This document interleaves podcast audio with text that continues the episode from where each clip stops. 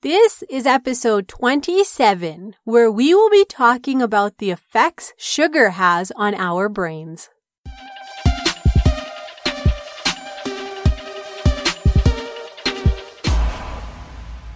Once you open your mind, there's no turning back. The path to building superior intelligence requires us to unlock the most fundamental secrets of the universe. You are on the verge of having the life most people can't even imagine. Welcome to the JOLSID podcast. In this podcast, we decode life and hack success with the help of neuroscience, cognitive psychology, and cutting edge research that you can apply to your daily life. In the world of low carb diets, sugar is being demonized. And I can't help but wonder, why is sugar so bad? And what does it do to us exactly? Well, and I guess the fact that I'm supposed to be on a diet and I just inhaled two chocolate chip cookies also got me thinking about this. Overeating, poor memory, learning disorders, and depression all of these are linked to overconsumption of sugar. According to the U.S. Department of Agriculture, the average American consumes 156 pounds of added sugar per year. That's more than my entire body weight. Brain cells require two times the energy required by all the cells in our body.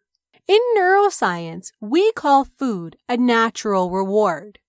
Food is essential for our survival and also pleasurable. We have a reward system in place called mesolimbic pathway, which deciphers these natural rewards for us by using the neurotransmitter dopamine to signal a part of the brain called nucleus accumbens.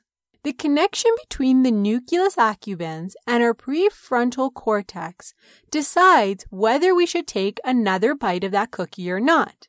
And in my case, my nucleus accumbens said, yeah, go for it. The prefrontal cortex also releases hormones to tell our body, hey, that cookie is delicious. I'm going to remember that for the future.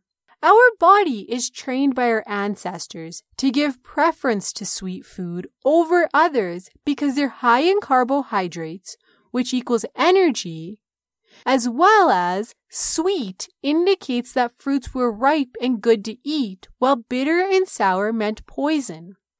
Not all foods are created equal. That was then, and this is now. Glucose is the primary fuel for the human brain but what happens when we expose it to excessive added sugars? Well, one is there's the risk of diabetes and Alzheimer's disease. Research done in 2002 by Dr. Molteni suggests that a diet high in sugar reduces the production of a brain chemical called BDNF, or brain derived neurotrophic factor. Without BDNF, Neither can we form new memories nor learn new information. This is why diabetics have a lower level of BDNF, and as the BDNF reduces, the sugar metabolism worsens. BDNF is also directly linked to depression and dementia. Number two is cognitive impairment. Elevated blood sugars damage blood vessels, causing progressive decline in brain function. Studies conducted on subjects living with diabetes indicated deficits in learning, memory, motor speed, and other cognitive functions.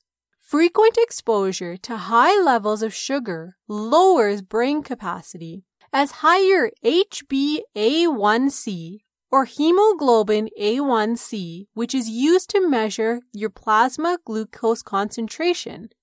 The, as higher HbA1c levels is associated with greater degrees of brain shrinkage.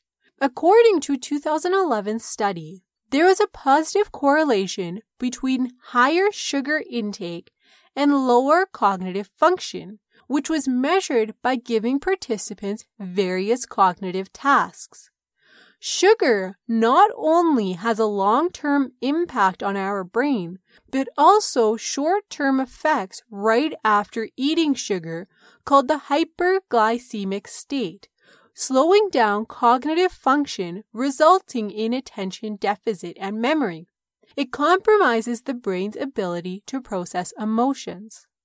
The next one is self control.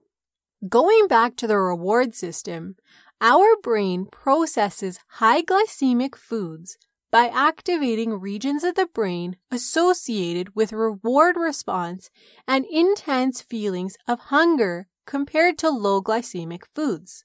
This clearly suggests that foods that cause higher elevation in glucose produce a greater additive drive in the brain, impairing self control.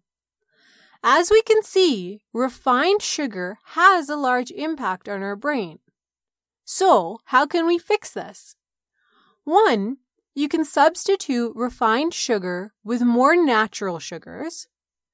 Two, cut out refined sugar from foods and drinks completely. It might be hard to go cold turkey all at once, but it's worth it. I remember there was a time where I had done that, and honestly, I felt amazing. I didn't feel as sluggish and tired as I normally did. And my parents did the same thing. They gave up white sugar and they've never gone back. And the third one is introduce high intensity interval training or any other type of aerobic exercise in your schedule. If you want more information on um, exercise in your brain, please listen to podcast number 25. So, just to recap, sugar affects your brains by increasing diabetes and the risk of Alzheimer's disease. It can cause cognitive impairment and it can cause you to have a lack of self control. Thank you so much for tuning in. Please head over to www.jolsid.com to download the show notes and detailed research, along with the resources discussed in today's episode for your future reference. If you liked today's podcast and found value in it, go ahead and share this podcast with your friends. Leave us a review and subscribe to this podcast. It really helps us to continually bring quality content to you.